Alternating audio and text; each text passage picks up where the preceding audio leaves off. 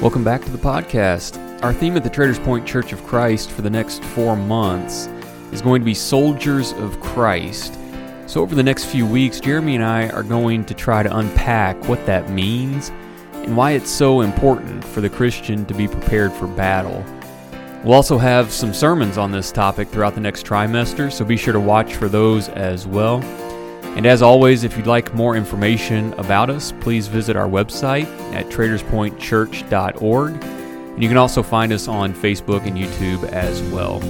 Thanks again for joining us, and we hope you enjoyed today's conversation. Hello, and welcome back to the podcast. We want to thank you for joining us today.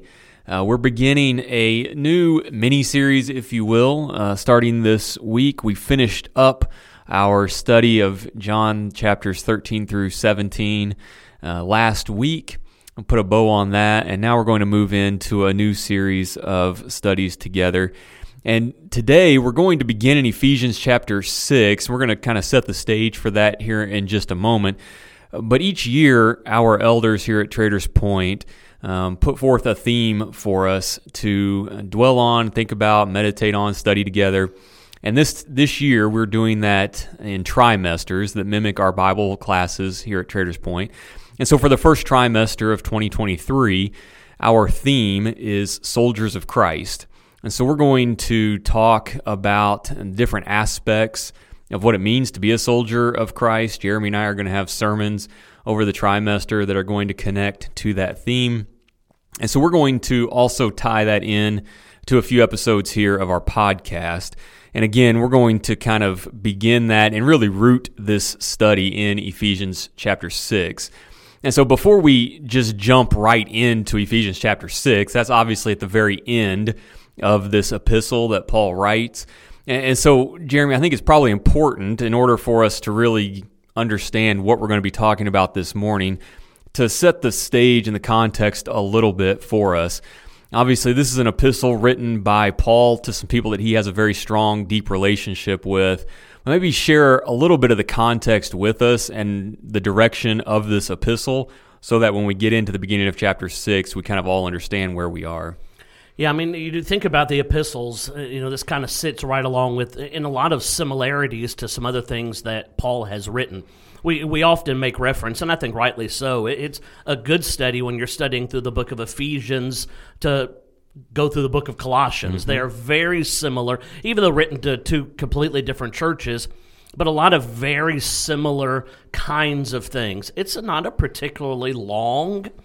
Uh, book, much like Galatians or Ephesians, Colossians, Philippians, are all very similar in size, and really they follow a very similar pattern where you know, he kind of begins with some principle type of things, some big picture things, if you will, mm-hmm. and then we'll close the book with very practical, really down to earth, real life kinds of applications. And the book of Ephesians follows that. I mean, the first chapter of the book of Ephesians is high level thinking, certainly about the Lord's church, but about Christ himself and all of the incredible blessings that come with having a relationship with him, with being in Christ. As he's writing to Christians, that's who he's writing to. He's writing to a group of people that are already in Christ, and he reminds them, since that's the case, there are incredible blessings that come from that.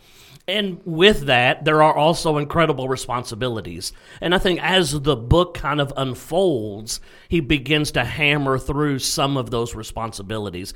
And he talks about the, you know, simple responsibilities of repentance, putting off the old man, putting on the new man, what that looks like. He talks about the principles of unity and the importance of when it comes to the Lord's church being unified, certainly with God and His teaching and, and what He's all about, but even being unified with one another. He talks mm-hmm. about that directly and, and really closes the book with relationship kinds of things. Certainly, the relationship they would have for one another. Submission becomes a huge point to Ephesians 4, 5, and 6 for sure. And the relation and the impact that has on relationships with one another, the relationships we have with uh, our fellow man, specifically in chapter five with our families as husbands and wives, as parents, as children.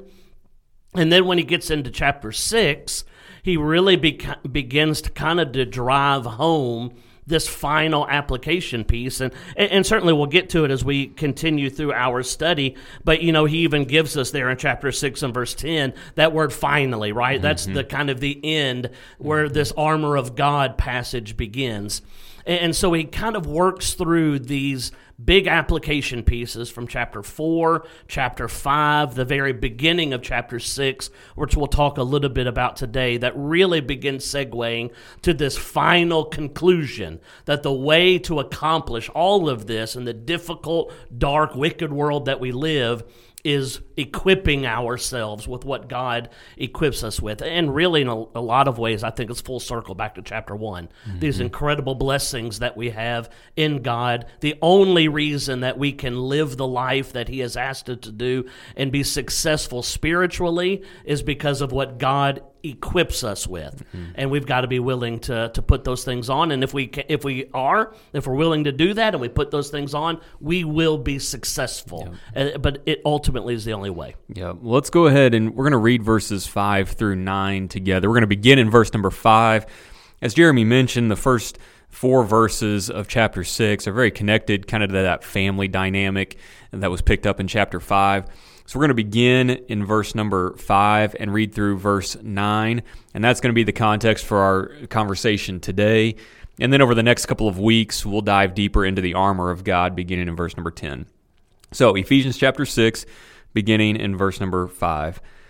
Bondservants, be obedient to those who are your masters according to the flesh, with fear and trembling, in sincerity of heart as to Christ, not with eye service as men pleasers but as bondservants of Christ, doing the will of God from the heart, with good will, doing service as to the Lord and not to men, knowing that whatever good anyone does, he will receive the same from the Lord, whether he is a slave or free.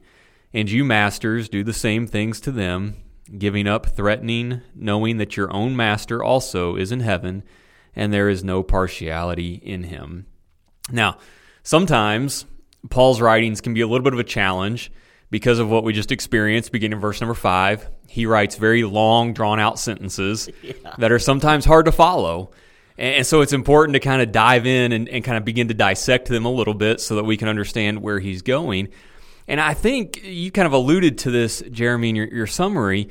But as, as Paul really gets into chapter six, while you can read verses five through nine and think exclusively about you know, an employee employer relationship, bond servant master relationship, however you want to frame that. There's tons of application and lessons that can be taken from that relationship. We may talk about some of those today. But I think he is beginning to draw us into his conclusion, beginning in verse number 10, which is you can be strong in the Lord by being humble in the way that you interact with one another. You don't have to be abrasive with your relationships in the world because your strength is found in the Lord. And so, while there are some very great and important application points to this servant master relationship that we can learn from this, I think uh, keeping it in context of where Paul is leading these Christians, he is helping them see where their true strength needs to lie in the Lord and because of that, they can be humble, they can be submissive in the relationships that they have with one another because they find their strength in the Lord. And so that's why I think this these few verses here leading into chapter 10 are actually a really good place to begin the conversation of what it means to be a soldier in Christ, what it means to be strong in the Lord because the relationships that we have with one another are going to indicate where we find our strength in this world. Yeah, I made mention just a moment ago that I, I think in a lot of ways, chapter six really is a full circle from what we see in chapter one in a lot of ways. I mean, if you go back to the beginning, certainly the beginning of chapter one, where you have there in chapter one and verse three, you know that uh, that point that's made that all spiritual blessings, every spiritual blessing, is found in Christ. And then you have, you know, speaking of incredibly long, drawn out sentences, it's like the entirety of chapter one yeah, is one sentence. Right. But you know, it, you have, but it is there is a phrase in chapter one that is there over and over and over. It is in Him or in Christ. It is over and over and over. And so, most certainly, that, that's where our focus should be. And now, as this book closes, you begin to see that resurface. And you see that certainly with regards to relationships. And it's interesting because we're thinking about the relationships that we have maybe with our spouse or our relationships that we have with our children, or if we are children, the relationships we have with our parents. Here, the relationships that we have as servants to our masters, even as masters to our servants.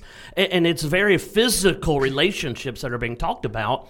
But yet, even in all of these relationships, Paul is still directing their focus to Christ. Mm-hmm. So you see it in chapter 5, you know, with the husband. The husband is to love his own wife as Christ loved the church, right? Still, the focus is to that, to be wives, to be submissive as to the Lord. You see that phrase, even with children, even with parents. But here, as he's really kind of closing out, I mean, he's not uh, he's not hiding it anymore, right? I mean, we read five, six, seven, eight, and nine, and in every single one, all five of those verses, that phrase is found in some way, right? You have verse 5, in sincerity of heart as to Christ. Mm-hmm. Verse 6, we're reminded that we are not men pleasers, but we are servants of Christ. Verse 7, we're doing service as to the Lord, not men. Verse 8, we are we receive from the Lord these things. Verse 9, in thinking about masters, to remind them that their master is in heaven. So literally mm-hmm. in every verse, it still is that mindset. And that will have everything to do with this conclusion that he'll begin in verse 10. Yeah, I think you make a fantastic point there because when we think about being a soldier, specifically a soldier in Christ, but if you just think about it more broadly, the idea of being a soldier, that inherently means that you are disregarding your own interests or subduing your own interests in favor of the larger purpose that you are serving. That's what a soldier does. They put aside their own family, their own interests, and they serve at someone else's behest. They are being led by someone else and they are putting away their own interests and they are serving in that regard. That's exactly what's being described in verses 5 through 9 someone who is doing just that. That's the, the whole idea of a bondservant. A bondservant is someone who that is willingly putting aside their own interests. They aren't being forced into this position. A bondservant is someone who is willingly putting aside their own interests to serve a master. That's what a soldier of Christ does. We willingly put aside our own interests to take up the interest of Christ. And so when you see that connection being made in verses 5 through 9, you can tell how important it is to understand that before you get into talking about the armor that we're going to put on. We don't put on armor until we understand what we're taking up. You don't, you don't become a soldier without first understanding what that means. That is not something to be taken lightly. Every relationship that you have is going to be framed around this idea of you are being a soldier in Christ. The way you interact with one another, the way you think about your own interests and desires, all of that takes a back seat to being a soldier in Christ. And so, this idea of understanding that when the bond servant gives up his or her own will to serve his or her master, that that is the exact same mentality that the Christian is called to have in our relationship with Christ. And then we're going to talk about the strength and the power that's found in that. And that is incredibly empowering to think about. I think the idea of a bondservant can sometimes be seen as a very lowly position. But when you think about it in the context of what's being described here, it is incredibly empowering. You know, interesting to me. I was thinking about this yesterday when I was reading through this text again you know, uh, listen, we, we, are thousands of years removed, right, from you know when this letter would be written, and, and you, you, would think that you know culturally they'd have so much more understanding of this than we do. We we try to make that point all the time, but you know, I was thinking about as a soldier we un- we should understand that better now than ever mm-hmm. before. I mean, you, you, think even in this country, for the longest of time, those who served in the military had no choice whether they served in the military or not. You were chosen to be in the military. You didn't you, you didn't have a choice. That was the way that it was, and, and almost that's the way it's been in history for a yeah. long, long time.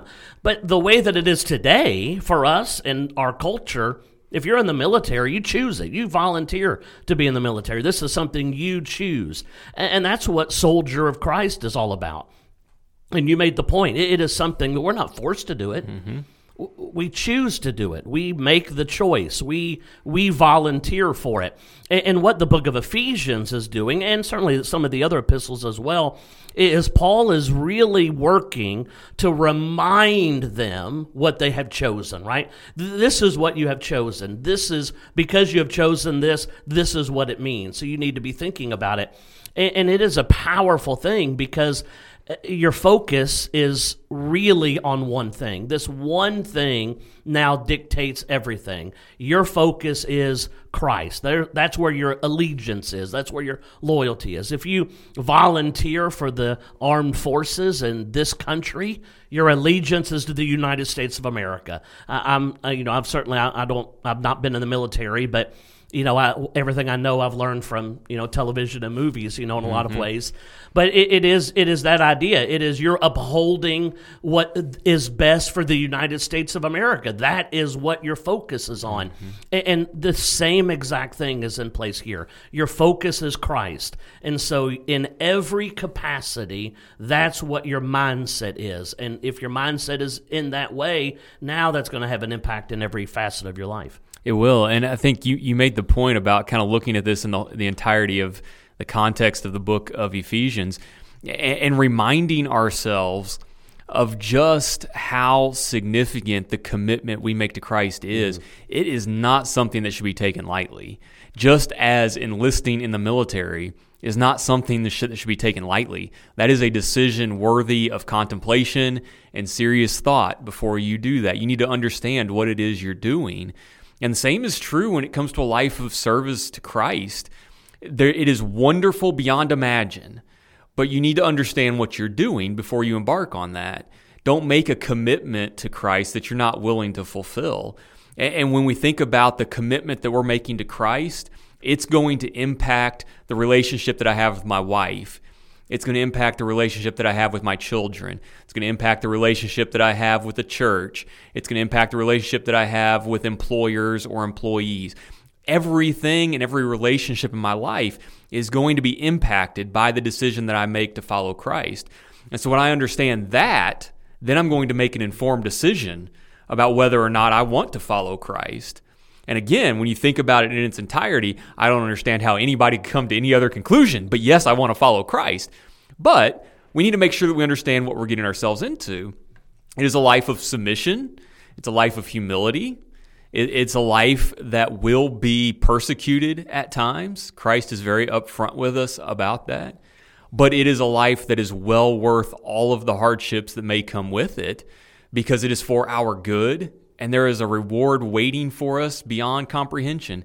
But we need to understand that. And I think that what Paul is talking about, even in chapters 5 and 6, and like you said, even going back to the very beginning of the book, I think he's trying to help frame that for us that a life spent in service to Christ is a fantastic and well lived life, but it is one that you need to understand will impact every other aspect of your life.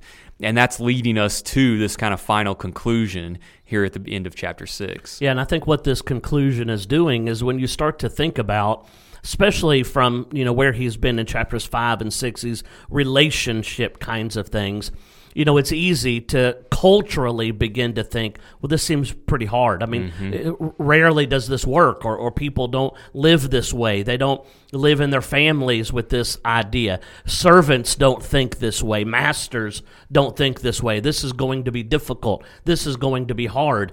And, and now he's almost taking all of those thoughts that we're going to have at the kind of the close of this book, and as he finishes, with this really encouraging admonition mm-hmm. to say, yeah, th- there is some hardness to it, yep. but it, it's not an impossible task. It's not an impossible task in this context with God. It, it, now an incredible analogy plays out at the end of the book. I mean, it just it, it's a it's a it's an incredible analogy, but it is equipping yourself to be able to handle whatever the world brings so that you can be the husband that God wants you to be. You can be the wife that God wants you to be. You can be the saint and the brother or sister that God wants you to be, or the child or parent, or even servant or master uh, or neighbor. I mean, whatever you want to put in, mm-hmm. you, you can do all of those things because God has equipped you to be able to do that. And uh, if you have any doubts about that, read the end of Ephesians chapter six, and, and what Paul is going to do is he's going to put those doubts to bed, and it, it is it's an incredible conclusion to a powerful book. I think that's a great place to stop, and I think that sets us up well for the conversations we'll have over the next few weeks as we dive deeper into the latter part of chapter six. I want to thank you all for taking some time out of your day. Uh, stay with us over the next few weeks. I think this is going to be a really good study as we talk about uh, the armor of God and what it means to be a soldier of Christ. I know I'm looking forward to the next several months diving deeper into this theme here at Traders And hopefully, you guys are able to follow along with us on the podcast and enjoy uh, those studies as well. So, thank you again, and we'll talk to you again next week.